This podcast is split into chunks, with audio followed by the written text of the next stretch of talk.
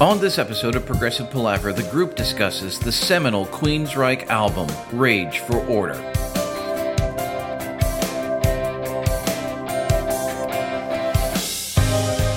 Hi, and welcome to Progressive Palaver, group of lifelong friends and appreciators of music discussing the greatest progressive rock bands album by album. I'm Joe Beauclair, and on this special edition of Progressive Palaver, I'm joined by my very good friends Tom Corcoran, Paul Zotter, and Ken Gregory as we finally deal with Queensryche's Rage for Order. Yes. Yeah. Gentlemen, Oh. this is the Progressive Palaver episode that is decades in the making. Decades in the making. That says a lot given most of our content subject matter. Yeah, but but this is like, you know, I How many times have we postponed this episode so We- the four of us could be here? we we have postponed this episode I think about 2 months. Wow. maybe maybe even a little bit longer than that. But I, I mean, and, and we've we've made, made reference on the podcast before to this album and our you know experiences with it. And if I remember correctly, we you I was sort of on the outside, but but Rage for Order was was percolating through the group after it came out, but before Mindcrime came out, because we all know the, the story of when Mindcrime came out, and and so I don't know exactly when this was, but we were what 16, 17, essentially when when this came out. You guys had the band. There's a lot of time spent at, at Jay's house practicing, and I I can remember you know, I have visions of some of these conversations around this record. What really sticks out to me was the fact that Jay was just so on board with this and would rave forever about the the drums and the drum sounds and and everyone seemed to be into this and it, took me a while before I finally either got my hands on it or decided to listen to it or or whatever but it was it was one of those records I you know first listen you're just like, oh my god, this is this is the greatest thing ever. And what's really amazing to me, all these years later, how old is this thing? 20, 30, 35, 37 years old, whatever the case may be. I can just take it out anytime and put it in, and it's just as wonderful as the first time I heard it, if not more so. This probably isn't the case, so I will couch my words here it doesn't present itself to me as dated in any way, shape, or form. Like if I were to pick up, no offense, Tom, say a Motley Crue album from the day or a Ratt album, and you're just like, uh, okay, great. Why? Wait. Why? Why would I take offense? I, I I just thought you had a thing for Motley Crue. I don't know. My my apologies. I, I have a thing for shout the devil. Sure. I mean, Okay. you know. But this just, I view this as perfectly timeless. And it's really been fun for me, as often is the case when when we're doing a segment on a band, because there will be albums like this that I know and hold dear and have spent a lot of time with. But when I start to sort of construct the arc that I, I kind of want the podcast to go through, it, it, it enriches in some ways an album like this. And so listening to Rage for Order specifically trying to see how it it bridges from the warning into Operation Mindcrime and even beyond. Uh, there there are some very clear indications here of of Empire Queensryche. It just makes it all that much better. There's just so much about this, right? Like it could be so ridiculous. One of the most ridiculous aspects of this album, obviously, is the the band photograph and, and the photographs in in the thing, and it that's addressed in the wikis. And I meant to, and I did not look up the the Lost Boys because you know th- this whole thing is vampire crazy. and I don't know if the Lost Boys came out before, after, during this, whatever the case may be. But there's that. Okay, so there's this whole glam look about it, right? And and what really struck me until one sees this era of Geoff Tate's hair in profile. There's no way to really comprehend what's going on. Like it, it, the pictures on the album, it's one thing, but but when you see it in profile, the hair takes on its own identity. It is phenomenal. I, I can't even describe it. It's this huge, flowing, pompadoury mullet thing. It's it's so off the charts. So you get stuff like that, right? And and it could be so mired in 80s goofiness, but it's all so delightful and wonderful. And I think back to one of you guys when we first started preparing for the Queensryche segment, someone found a a video of a live show from this era on YouTube. And it's kind of funny to watch Jeff's hair kind of collapse under the weight of the sweat over the, the course of that show. And somehow this album just stays as fresh and wonderful as as anything ever could.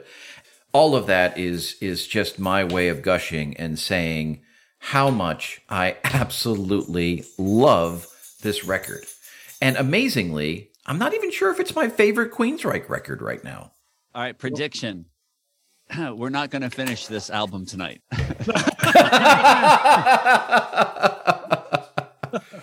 I think Rage for Order is an anomaly, not only in the world of Queensryche, but I mean, I, I'm talking about any other band that was out there during the time or after the fact. I think I said something like, I think they just came down from outer space and, and just made this and went back. I can't compare this album to anything. What amazes me, they really break the mold with the keyboard stuff and sound design using really dark effects like sound effects and violent sound effects with with the, with the drums and, and things like that and they they do so much on this album i really wish that they took this path that they were on and sort of made another album because as far as I'm concerned, they made an epic album. This is a masterpiece. And they, they went up, they made this, they went back down, and then they started over again. They erased the slate. And then they made Mindcrime. And then that went that, that was the best. I think they needed more life in this in this era. I get so excited when I listen to this. I get just as excited being 50 year old man in the car singing along or trying to sing along. Yeah. um, I- I- in my Grand Cherokee as I was when I was 16 in my Trans Am. Yeah, it's singular in nature for Queensryche. My experience with this album was similar to what Joe was saying, but I have distinct memories of Dan wanking on Neue Regel at at practice, and and you know be in between songs where we'd, we'd be getting ready to start the, the the night, and and he would start playing on his you know on his Cardinal Aria Pro 2 and Jay would come Oh, yeah. in and the drums. And then he would play the main riff. And then they would like sing along and they would be like laughing and and playing chords and and all I could think of was like oh god this sounds just awful. And and and so it sort of became this you know week after week they would be playing this and talking about queensryche and they would be and i would just be like oh whatever. And then one evening i'm at kenny g's house at the at the townhouse and we were sitting in the eating area that looked over the family room. Yep. and we were playing cards or something at the table and ken had some music playing i'm sitting there and i just was like jesus i'm like ken what are we listening to and he looked at me dead in the eye stone cold and said it's queensryche and he was kind enough to lend me the cassette for the remainder of the weekend. The next day, I had an eye appointment in Rising Sun outside of Philly, in North Philly. Oh wow. I drove from Doylestown all the way to Rising Sun listening to Rage for Order and then drove all the way home listening to Rage for Order. And I don't think I stopped listening to Rage for Order until Tom showed up with with Operation Minecraft. Joe, I agree with what you said that it, as crazy as it sounds, it has a somewhat of a timeless sound to it. Right? Yeah. As as as much as the drums are these big, bombastic 80s inspired drums, as much as some of those chime keyboards seem to me very much like the keyboards of the of the time. Somehow this uh, album stands the test of time. And when you put it in it doesn't take you to the warning. It doesn't take you to out of the cellar and those very dated sounding records when you go back and and, and listen to them. And what's fascinating to me is ken just recently bestowed upon us the website with the demos Right. for this for this record. And what's crazy is when you listen to those demos rage for order could have very easily been the warning part 2 and could have been a dud. I think that Rage for Order gets just enough production and just enough push from Neil Kernon into places that maybe they wouldn't have gone otherwise and at the perfect time for them. And I think it's that combination that makes this record so special and what makes it stand apart from the rest of their catalog. And you know, I think it's funny, Tom, you said you wish there was another album. It's funny to me because whatever Neil Kernon did with them, it feels like he took the Warning era Queensryche to the highest maximum level and almost prepared them to work with someone like Peter Collins. Not not to say anything against Neil Kernon. I mean, that dude's catalog speaks for itself. I think it's that combination of where they were as artists and then their willingness to be produced. It all just happened quite magically. The last time you told that story, I was using some kind of profanity. So either you cleaned it up or, or, or you, maybe you were previously hyperbolic. I, I really love this album. I was by this point in 1986 too cool for school. Probably my proggy edge peaked in 1982 with the home video release of Exit Stage Left, and and after that, I was just all over the map with my influences, getting less and less metal all the time. But this brought me right back into it. In regards to the timeline of progressive rock, it's a really interesting time. 1984, Queensryche, The Warning. It's September. It's near near the end of the year. Not too much terribly going on in the worlds of prog and metal, but something interesting, unbeknownst to us, in 1985, King's X was formed.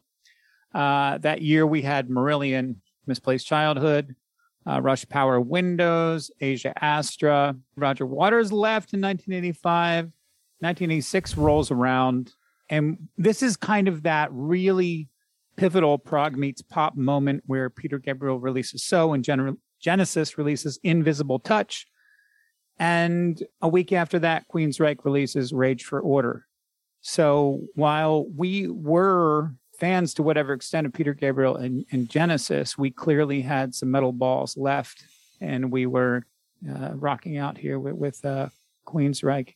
Uh, I, I, I just want to say for the record that Rage for Order in 1986 was before the 1992 Rage Against the Machine. So they're declaring the Rage word earlier than most bands. Although I did find a German band simply called Rage. Okay. Because uh, no one beats the Germans certainly, in technology or metal. metal. certainly not in this regard. So, t- going from that as we normally do, then we can go into some of these specifics of this particular record. As you mentioned, Ken, it was released in June of 1986 on the label EMI America and produced by the aforementioned Neil Kernon. The personnel on the record include Geoff Tate, he of the Super Duper Pompadour, on lead vocals and keyboards, Chris DeGarmo on guitars and backing vocals, Michael Wilton on guitars and backing vocals, Eddie Jackson on bass and backing vocals, and Scott Rockenfield on drums and percussion. Additional musicians are credited as Neil Kernon, also on keyboards, and Bradley Doyle, emulator programming. The track listing is Walk in the Shadows, I Dream in Infrared, The Whisper, Gonna Get Close to You, The Killing Words, Surgical Strike, Neue Regel, Chemical Youth, We Are Rebellion, London, Screaming in Digital, and I Will Remember. Now, the the intro on the wikis is very short for this, so we may want to dive in into the rest of the article on the wikis for some interesting little tidbits as we go along. Rage for Order is the second studio album by the American progressive metal band Queensryche, released on June 27, 1986. The album was re-released on May 6, 2003 with four bonus tracks which isn't really that interesting. But the the main article does talk a little bit about the the Tri-Ryche logo. This is the the first album cover to prominently feature the Tri-Ryche logo. Although not credited, the front cover was designed by late English born metal and rock journalist Garry Sharpe-Young. As I recall correctly from previous research, the Tri-Ryche logo is actually credited to Scott Rockenfield's brother. Is that correct? I'd agree with that. I don't remember exactly. The Queensryche Tri-Ryche logo. I think it's the perfect logo. And the band used it to such great effect throughout this period that we're going to cover. From now, certainly through Promised Land. Both DeGarmo and Wilton used it in spectacular fashion on their guitars. Rockenfield incorporated it into his drum kit. The way they utilized it in the album covers of this era, absolutely brilliant. It's nondescript and yet sinister at the same time. I think it's such a brilliant, brilliant logo. I've always sort of equated this Tri-Ryche logo and, and this album cover specifically with the Tri-Ryche logo over the globe and this idea of rage for order as sort of setting the stage for Mindcrime in a certain way. Yeah, I always liked the way that this logo for Rage for Order sort of played on the military. I mean, I'm no expert when I look at the Rage for Order album cover and the It it does feel very militaristic, yes. it's like very marinish to me. Yeah, Yeah. uh-huh. Like the idea of Rage for Order, like rage as sort of a military institution. They're not just angry for the sake of being angry. They're not just angry young men railing against anything. The stories that they tell are around this idea of purposeful revolution with some sort of goal in mind. It's not just, you know, fuck the power. It's we need something else going on here, which, you know, it, for whatever reason, it resonated with me then and it resonates with me now. It comes across as more believable. Ultimately, I think it speaks to a certain theatricality to Queensryche that is going to come across. In some regards, it's almost, and this is going to sound very strange and potentially blasphemous, but it's almost like listening to a musical soundtrack. There's a story that's coming out here. Absolutely. That, that was one of my notes, Joe. Um, you hit it right on the head. This is very theatrical. Geoff Tate. Is- Geoff Tate takes it just, oh, the theatrics really grabbed me on on this. The main theme of Rage for Order revolves around the word, word order, and it takes on three different meanings. Order is referred to in relationships. It's referred to political sense and in technological format. All the songs in this album fit in those three categories. That really paves its way a little bit to Mind Crime. It sort of gives us a hint of what they want to say. I was going to compliment Scott Rockenfield's pocket in independence and just his tenacity to stay in his zone. Now, sometimes he does a lot of the syncopations himself, or he's joining people on syncopations, but maybe just one cymbal, and he's keeping the kid can snare right in the pocket. There are places where Jeff will play triplets on the keys, and Scott won't join him, and Scott will stay square and straight, and Jeff will be dot dot dot dot dot and I really like that that kind of a dance. That that blows me away. Because when a whole band joins in to do triplets, it just sounds like a bunch of third graders. But when you, when you get just one guy doing it, then then it's like, oh, they're professionals. These guys are good. Yeah, rhythmically, they go outside the lines. I think they know who's doing it when, and and they have enough independence from each other to to pull it off. and, and it was just an awesome time. It was before click tracks were mandatory, and even even if they are using them in the studio, even if they start with them and then stop them, as as many bands often did, they were just comfortable with each other and talented enough to keep it really interesting.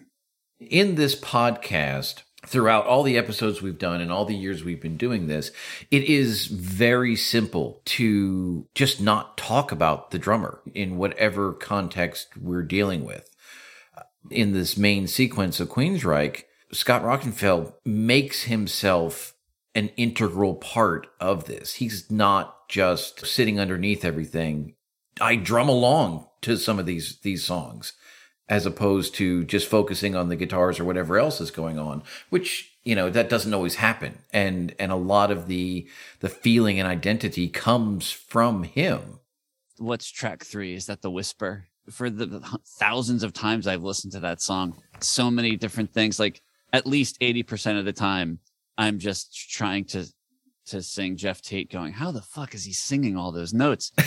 and the other times I'm just listening to the the guitars and like but then there's like 5% of the time where i'm just driving down the road with my hands gripped on the wheel with my eyes wide open thinking how the fuck is scott rockenfield playing the hi-hat that way through the hmm. verse? Like how the fuck is he keeping time like that?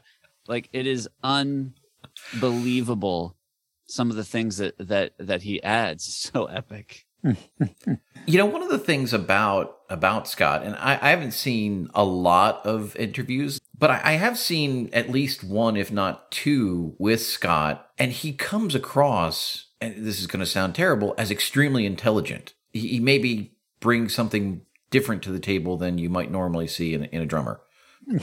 I was. basically Joe just slammed drummers, just in case you weren't paying attention. oh no. without pulling, without really bringing up the stereotype about drummers, he basically just said the same thing. I'm trying to jump in here uh, uh, uh, because I did invest in a book, as I've been doing in the later years of our little palaver here. Um, this is Building an Empire, the story of Queensryche by Beach, Narron, and Heaton. And uh, it does have uh, a page dedicated to the Tri-Ryche. Oh, cool. Um, and, and I just wanted to bring up the EP that they released has a modified bird that is the early version, but you have to flip it over on the back. Uh, so I'll leave it up to your searching skills to pull up one of those. The artist, a roommate of Geoff Tate, Wes Griswold, would sign his artworks with a peregrine falcon. And he came up with the uh, symbol on the back of the EP underneath the Queensryche name that looks like some kind of a winged bird, and that morphed itself into the Tri-Ryche. So if we keep going down that rabbit hole, according to the wikis, they also credit uh, Wes Griswold with his peregrine falcon uh, says he also used it for the stage set and backdrop of Queensryche's first tour, which he designed. After the band was signed, the record company adopted the doodle as the band's logo. However, the Tri-Ryche has never been trademarked by Queensryche due to a long-standing controversy over who actually created the Tri-Ryche. Todd Rockenfield, brother of Queensryche's drummer, who designed the typeface of the word Queensryche on the front and back of the EP, claimed that the design of the Tri-Ryche in its eventual form was his, and the band acknowledges his role in the development of the Tri-Ryche. Got ourselves some controversy. Mm-hmm, mm-hmm. We like that. Indeed, we do. Whatever the case may be, it's a fucking fantastic logo, and I just love the way they use it. Mm-hmm. And whenever I see it, I, I kind of get this reaction, almost a uh, mind crime ish type triggering reaction, like, oh, I need to pay attention now. Um, and, and that's how I felt when I first saw the Tesla logo. Yeah, yeah. It, it does have sort of the same sort of dimension to it. You know, given all the theatrics that we've talked about and the impact and the lasting impact that this record has had and has, I can't imagine it any other way without them standing on those steps in those glorious gothic robes Oh, with the ab- the absolutely most ridiculous hair you've ever seen. I'm so glad that's what ended up in the CD booklet on the album cover. As stupid as it looks and as silly as it is now, somehow in my brain it just matches perfectly. I remember DeGarmo especially was foppish in those pictures. Yeah, I think he liked it. I think he may have been the only one that that I have a little something that um, it doesn't really fit in any particular song, so I wanted to to, to, to bring this up. Neil Kernon was chosen by Queensryche because he had a diverse background, and up until this point, he had a huge resume that wasn't all one style of, of band. It wasn't all like heavy metal or wasn't all any one particular thing. And the thing that got him the gig was eclectic resume. And um, I, I, I went through it uh, today, and I wanted to read some of them because it's interesting to read these bands, and then when you go through the songs, you're like, oh, okay, you pick up little things. Um, he did Brand X, Do They Hurt, um, Hall and Oates, Voices, Yes, Yes Shows, 1980, Dexy's Midnight Runners, 81, Hall and Oates, Private Eyes, um, Robert Hazard, Escalator of Life, John Anderson, Animation, Hall Notes, H2O, Brand X. Is there anything about? Uh, Peter Gabriel plays live, 83, The Romantics. Wow. when, when I was reading through that list, Tom, I was like, Peter Gabriel's plays live. What? I quickly went and ran over to my vinyl record, courtesy of uh, Joe Beauclair, and pulled out the sleeve. And sure enough, it says right, like it's the top line of the credits, recorded and engineered by Neil Kernon. And I was just like, wow, I can't believe that. That is epic. Yeah, he he was all over the place and still is. I love that he crosses over into Kansas with drastic measures, which is a nice segue into where we'll go next. So I guess it's time to go into the music itself. And we start with Walk in the Shadows. What a huge way to open an album. I mean, it's just right out of the gate. Queensryche says, We are not fucking around, boys and girls this is what we're going to bring. It's monstrous. Just everything about it. Everything we've already talked about. The guitars doing their thing. You have Tate's super dramatic vocals. It just sets the table absolutely perfectly. It's just such the perfect song, hard rock, heavy metal song that it just takes you by the jugular and it just doesn't let go. right before the vocals come in, they may have used the Boss Super Distortion feedbacker pedal uh, because there's like that that that real high feedback note that comes in before Geoff Tate breaks the silence. Yeah. And for me, this the, the two standout pieces around this song, the sheer brilliance in the vocal performance, the delivery that Geoff Tate gives is just it's nonstop and it's so aggressive and so high and just so acrobatic and theatrical. It's it's just everything you want in this style of of vocal. And then and then the, Paul, Paul, the- will you admit to singing this in the car and like it, halfway through you're like, I have no air, and you're just I, you're I, gasping. I, I swear, the only thing more frustrating than trying to sing this in the car is is the thought in my brain that I may have at one time been able to sing it in the car, which I'm sure I never have been. Through all the weeks that we were threatening to talk about this, and I would like listen to this in the morning going to work or coming home, the next day my throat would be killing me. Like I'd be hoarse and like and then there would be like a week I would have a gig at, on the at the on the weekend and I'd be like I got to put I got to put Rage for Order away this week because if I listen to it I'm going to screw myself for the weekend. So but the uh the other the other thing that just absolutely blows me away is the dual guitar solo. Um, yes. I mean, it is just flawless. It's so meticulously accurate. Every time I listen to it, I'm I'm amazed by it. Yes, it's it's amazing. I am a a good fourth or fifth or sixth lower than your voice, Paul, but I still force myself to sing at least one verse of this whenever I can, and it's a fucking ball buster. I'll leave it there. From that regard, it's a terrible way to open the record because you destroy yourself vocally before you even get started. Well, you know, maybe we should do some some outreach. Uh, Geoff Tate's vocal coach passed away, uh, the maestro, but but there is a guy who claims to be his heir, who adopted some of his students, or at least in that Seattle region. So you know, it'd be nice to get some commentary on that style, if if, if it's convenient for any of us or for anyone. So the next song is I Dream in Infrared. Now, being a chemist who has specialized in using infrared spectrophotometers, I always thought this was really, really cool that they talk about infrared. But it's it's just fundamentally again another fantastic song. The opening to this is just so beautiful, right? Because you got that that opening with arpeggiated guitars and the chimes, and it, they intercut with the with the big distorted riff, but it's not disjointed. It's not out of place. It's so fucking wonderful. And then it goes into the verse, right? And you've got the acoustic guitar with the electric breaks. It's one of those little things. But Scott's got this drum fill at the end of the second verse. It's perfect. It's like I couldn't imagine the song without it, even though it's such a small little thing.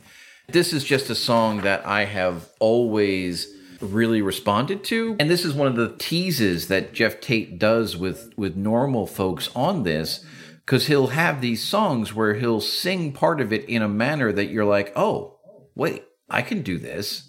And then next thing you know, you're like, oh, and you're falling over injured, you know. Some of the brilliance in this for me is first verse is basically just the same progression repeated. But in the second verse, which may have one of the best lines, stanzas in the entire album for me, you've gathered all my secrets and I don't know who I am. I even feel alone when you're near because you'll never understand. But a lot of the lyrics of, on this record are phenomenal. They they are, and and it's funny because on the demo, like that completely got a rewrite, and I'm so glad that it did because like where it landed was like wow. But then the next line there, it's not just a repeat of the of the line; it's a different little progression that goes, which is just a genius little part, and it allows for more of that theatrical vocals to come through and then builds like we said the time is right i'll leave tonight. Don't look in my eyes because you'll never see them so black. Yeah. Oh god slays me. This song also almost foreshadows something that is also one of Queen's like staples, and that's Eddie Jackson's like really deep bass sound. It's just a little bit, then you, you realize how important it is. It's nice to hear that in the very beginning, and then to hear the arpeggios. It's nice to actually bring everything down a little bit, because even though we're only on the second song, like Walk in the Shadows just has you like flying in the air. Another point that kind of came out a little bit ago with regards to this, and and we've made this comment before on other records, but I think it's it's part of the mystique for Rage for Order. And actually, this is something that Queensryche again has demonstrated themselves to be good at, and that is tracking an album. I think the the sort of emotional ebb and flow of this record is is almost perfect. Now, one of the things that we were always very excited to talk about with Queensryche was this sound design aspect. And it's not a hundred percent extant here. You are starting to get some of that. The sound design aspects are maybe a little bit more subtle than they're going to be on the next record or two, but they are starting to sort of bring this together. And again, at this point, the wall existed. And so you have to imagine that the the capabilities of Pink Floyd in this area had some impact on on someone in this band on what they were doing. And I think The Whisper, which is our next song, is is a prime example of that. Now there's it, it's not again the most obvious of sound design aspects, but they do create a soundscape in this. And like even just something as simple as when you get that die in the in the background there, you know, mm-hmm. it just it, it's just it's bringing in that texture that is absolutely brilliant. And I think also the Whisper is another fine example of the use of the of the dual lead guitars. DeGarmo and Wilton are, are really at the top of their game with regards to that aspect here as well. You're, you're absolutely right. In one of the documentaries, they talked about one of the days they had like a breakout day, and they just recorded all of these really violent smashing sounds. It's a kind of thing that if you're like the wrong band who's just like, you know, just not in the right place, just too experimental, and they're just wearing things on their sleeve just for the sake of doing it, a lot of you would hear, you would notice a lot of these sounds a little bit too much. Yeah. And I think that what they did on this album, and I, I, I really love listening to this because I do a lot of work in, in, in sound design. And a lot of it is mixing things, you know, so you don't notice it. And it's, and, and it's the same, it's the same way even in filmmaking, like even, even special effects, even visual, visual effects, you're sort of making these visual effects so you don't notice them. Right. So, so, so they're real. And, um, one of the impressive things about Rage for Order is that when I really started looking into this album, I realized how much they did put in. It, it wasn't um, a gimmick. There's a feeling you get, and and that's what sound, good sound, is all about. And uh, we'll be talking more about the keyboard sounds, but it's sort of one and the same because they they they sampled all this stuff and then they they mixed everything and they put the textures in there. It was done in a really tasteful way, and so that's one of the things I got out of this years later. Hmm. I'd like to comment on the Pink Floyd influence. Uh, during the warning, I don't know if we referenced James Guthrie, but the fourth producer in the wall, in addition to Ezrin Gilmore Waters, was James Guthrie, who produced the warning. Next song is Gonna Get Close to You. Oh, wait, did, did we talk about the whisper already? That's what we were just talking about. We were. oh, oh, I thought I thought that was the preamble to the whisper. No, Oh. no, that was that was the talk Oh. about the whisper. Go ahead, Okay. Paul. What you got? Wow, wow. I mean, oh, Jesus. Um, so I, you know, I think it like you you mentioned the pulse of this, like the this. I mean, the the three songs that start this off are amazing, right? The the break from from Walk in the Shadows to the bass intro into into I Dream in Infrared, and then you know the the chimes that we hear every once in a while in in uh, modern day music, and then boom, right in, right into this. The the three the sort of the trio of songs to start this off. I I don't know that there's a better trio of songs on to start off any album, but you know this song the lyrics like are so amazing and it really strikes me. And like the the best part is like there's this whole back and forth right? The um you know voices are calling me back right? And he's back to the day Yeah, that's great. right? But meanwhile while that's happening there's a whisper in your ears Yeah. the headphones going please take my hand. Right? Yeah. don't be afraid. I am your master. You are my slave. It's like what? Like what is this song about? What is going on? That's brilliant. and it and it and the, the best part is like like you say joe it's like after it's so it's such a great you know it's such a great lyric because you can take it in a couple different ways you know each verse.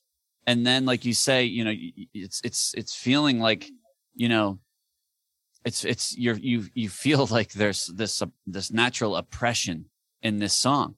And yet the very last line uh, is follow the impulse you have. I'll show you the way. Forget what you've learned in the past. Now listen. Right? Yeah, i mean it, it it's actually a little bit of a positive uplifting like you said like it's rage but it's it's like there's a purpose behind this there's a there's an opportunity i don't think that's easy to pull off and and i think they do it quite well So I just want to credit DeGarmo. He's the sole author. So these words come from him. something like this could come off super nerdy, to use a, a good old phrase, that some of the hobbity shit that early Genesis would do, right? Like they were just way far out in nerdland.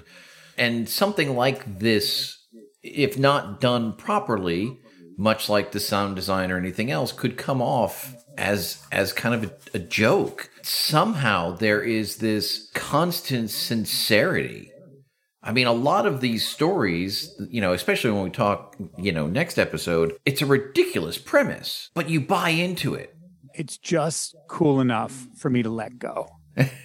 And yeah. This is and this is way into that category. It's like I don't care if it's goofy. It it, it feels right. Yeah. Yeah, that's that's that's very good. So, gonna get close to you. I think it's fair to say that when we were 16, no one knew this was a cover. I didn't know this was a cover when I was 51. Okay. I, And- I just and- I just found out a couple months ago. And that was going to be the next question, right? None of us knew at 16 that it was a cover. At what point? Like, I was prepared as we were gearing up for this that I was going to make this whole big spiel about how this directly ties into prog rock and this was the the metal answer to intruder and everything else and then i'm like wait it's a fucking cover well that ruins everything it's still a fantastic song. It's still uber creepy. A great video with the with hair and everything else that's going on. And when you understand that it's a cover, some of it makes sense because musically it is a little bit different. But but they did a really good job of sort of integrating it into the the greater whole, which I think is is is really impressive and just the creep factor this song is absolutely unnerving in in the level of of creepiness that it has. Whether it's it's a direct correlation to intruder or not they both give me the same amount of willies with the exception that this song does have absolutely here again one of the best lines ever. And and the way that it's delivered vocally with the melody is delightful as well and that is of course if you knew my infinite charms there would be no reason to be so alone maybe i'm wrong maybe i'm right maybe i'm some kind of lunatic mm-hmm. Yeah, yeah. Dude, that is it. That is the highlight of the song. So this song is so disjointed and it's amazing rhythmically the way it skips around. And it's got that while that is going on in the background. Like there's all these great things happening. It's very close to the original. Like they did Yeah. a very a very true job to the original. There's not like a drum beat through the whole thing and then it kicks in and then it stays out again and it's like it's all these effects. And then when it gets to that line, everybody's in. It's just like boom boom bah, da, boom boom boom and it's like the whole song comes into focus for that line. That's such a childish thing to say. it is so fucking awesome when that all comes together like that.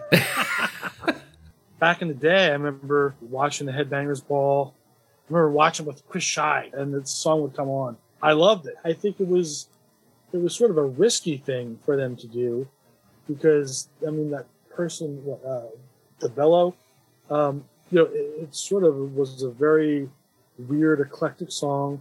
and It is creepy. It does seem creepier when when, when a man is singing it than a woman.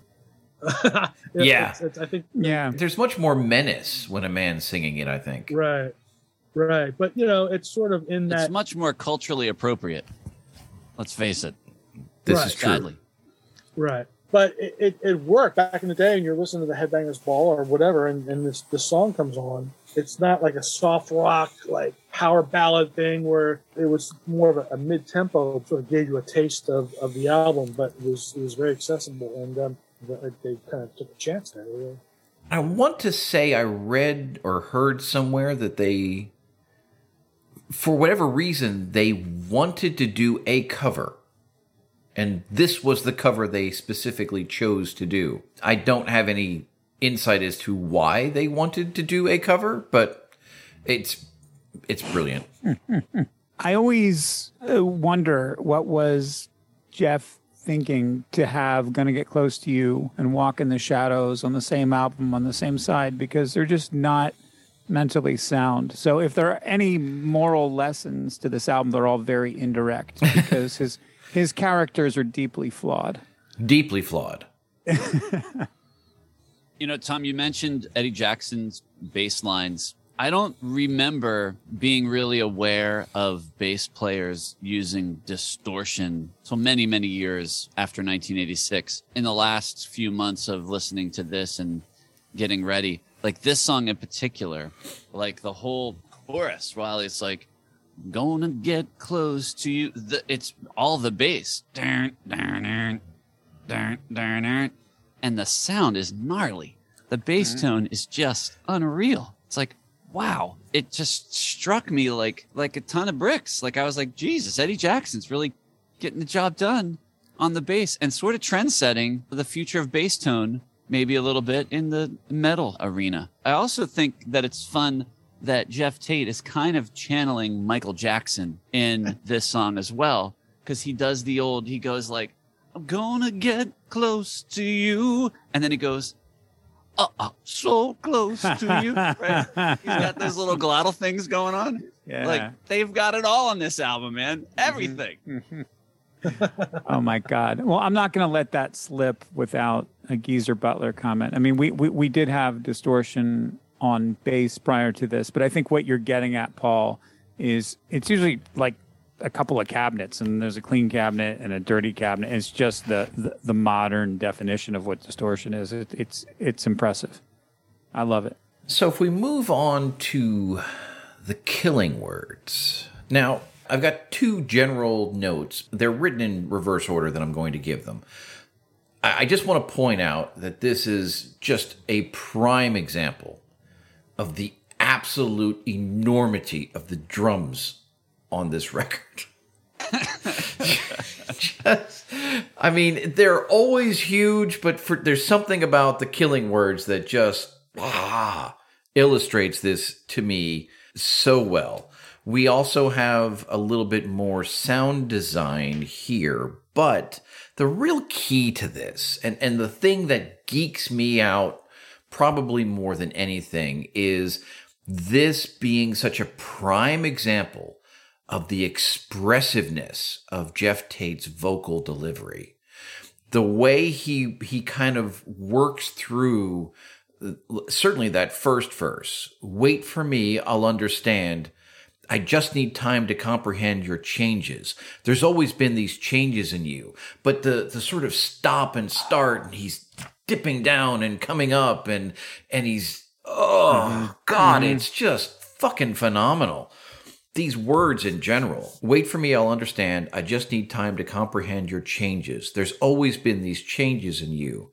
I remember that there was a time when fears we had, we left behind and we danced.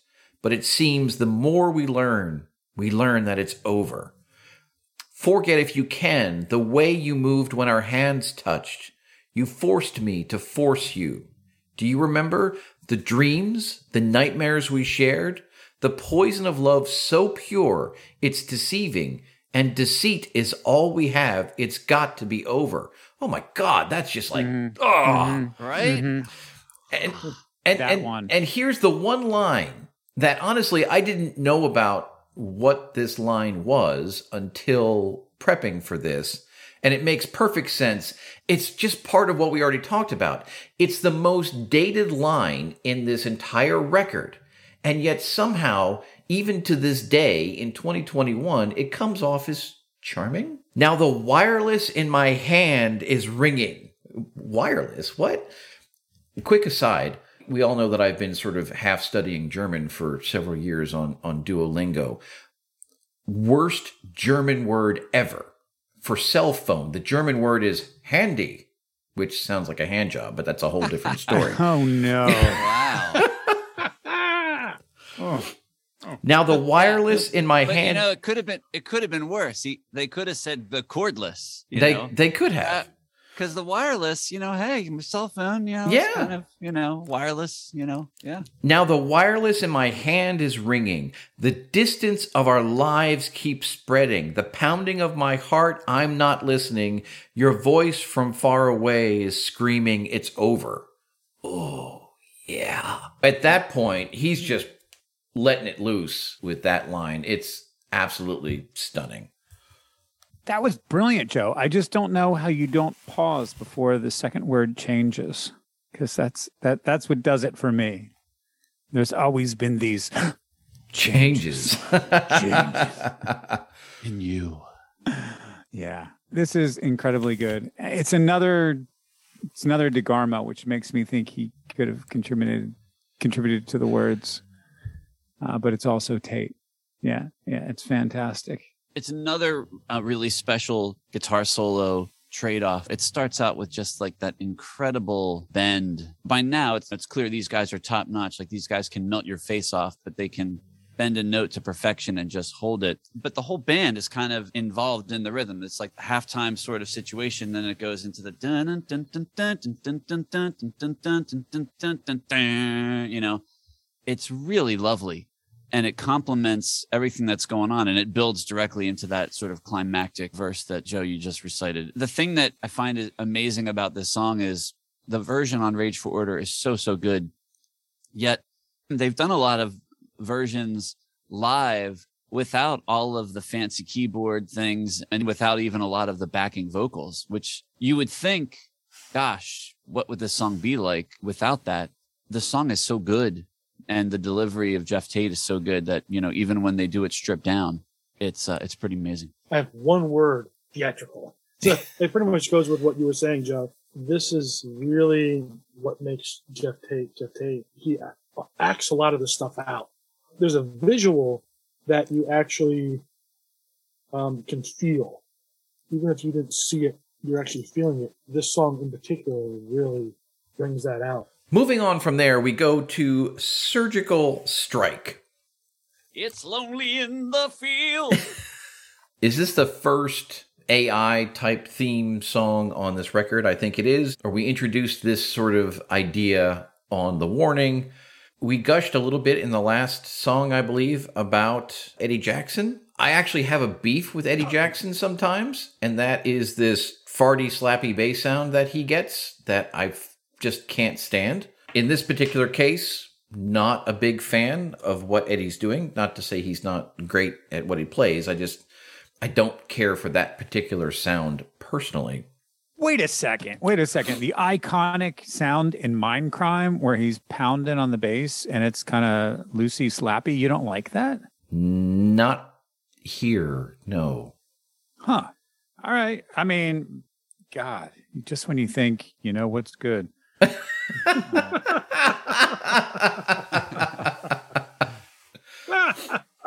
I mean, come on, that is the glue of Queensryche. Like when everybody's freaking out, doing their own syncopations, Geoff's got his rhythms all over the place.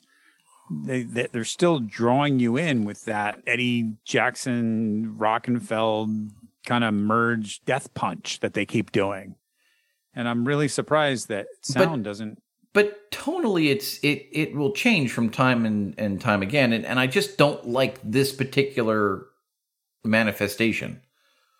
I, any tiebreakers here? Because I'm still standing up for that. the Jackson Death Punch is is Queensryche, man. The You Jackson get away- I'm Death all- Punch.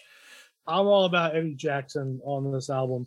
Yeah. And, I mean, I, I've never heard anything that I haven't liked.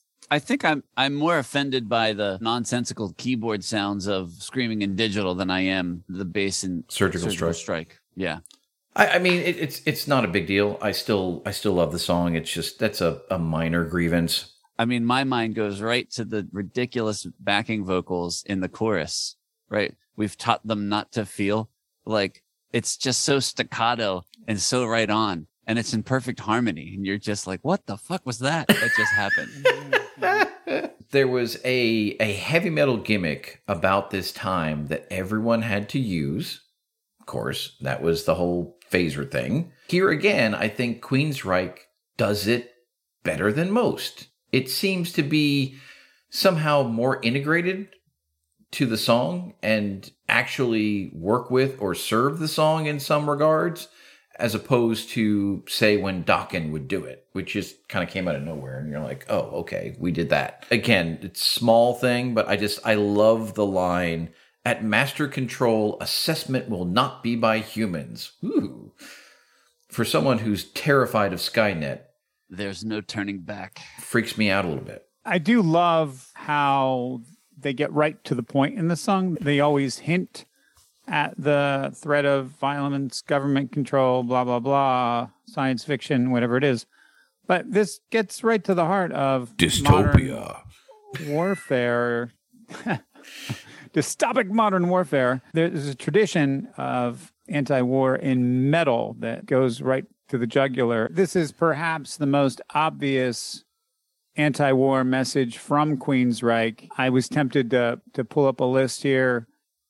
Black Sabbath War Pigs, Megadeth with Peace Sells, Iron Maiden with Run to the Hills. With uh, Queensryche, it's kind of vague. You don't know quite what the editorial is, but I think in Surgical Strike, it's pretty obvious what they're saying. Taught them not to feel. Yep, I get it.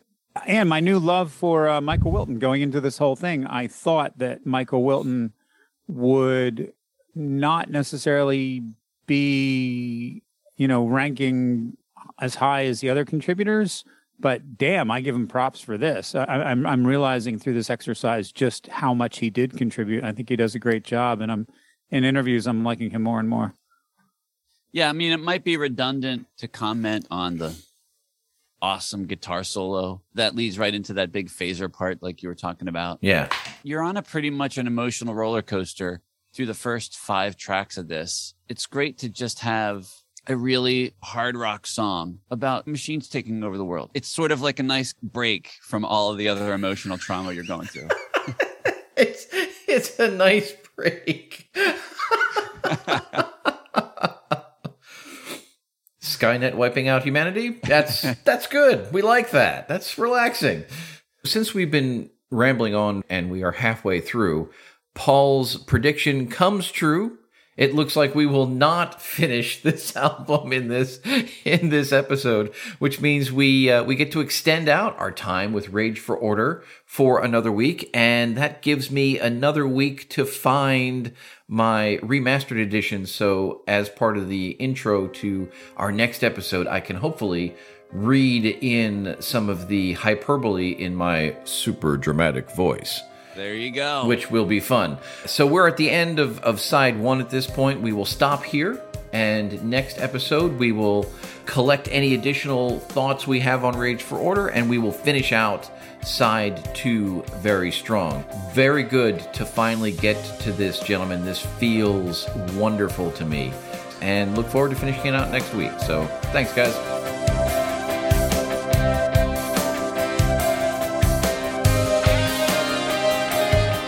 We hope you've enjoyed this episode of Progressive Palaver. As always, we've enjoyed sharing the conversation with you, and we look forward to your thoughts, comments, feedback, and questions. You can reach us on Facebook, Twitter, or Instagram. We are at progpala on all of those, or search for Progressive Palaver. You're welcome to email us. Our email address is progpala, that's P R O G P A L A, at gmail.com.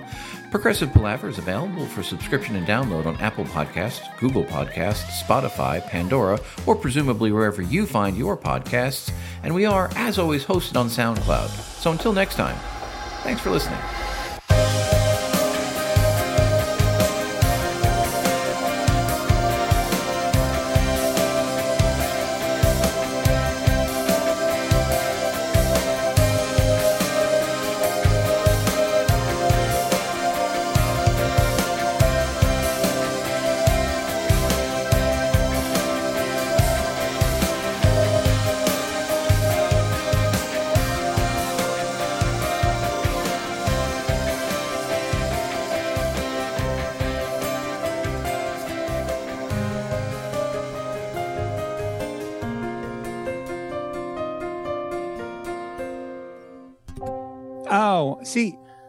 Have the information in front of me because I was Googling John Travolta's Pompadour and trying to compare it to Geoff Tate. I think me- Geoff Tate wins. he does. He, he, he really, really, really does. I also pulled up Pepe Le Pew, who has quite a pompadour, but Yep. nothing close to Geoff Tate. Huh. Okay. all well, right. because because because Geoff gets like vertical out from the head, up, back over. I mean the the the amount of space between the top of his head and the top of his hair is like inches, but he has as much extension out the front. It's it's just off the charts. Yeah, yeah, I wasn't going to go there. Thank you, Joe. um, the uh,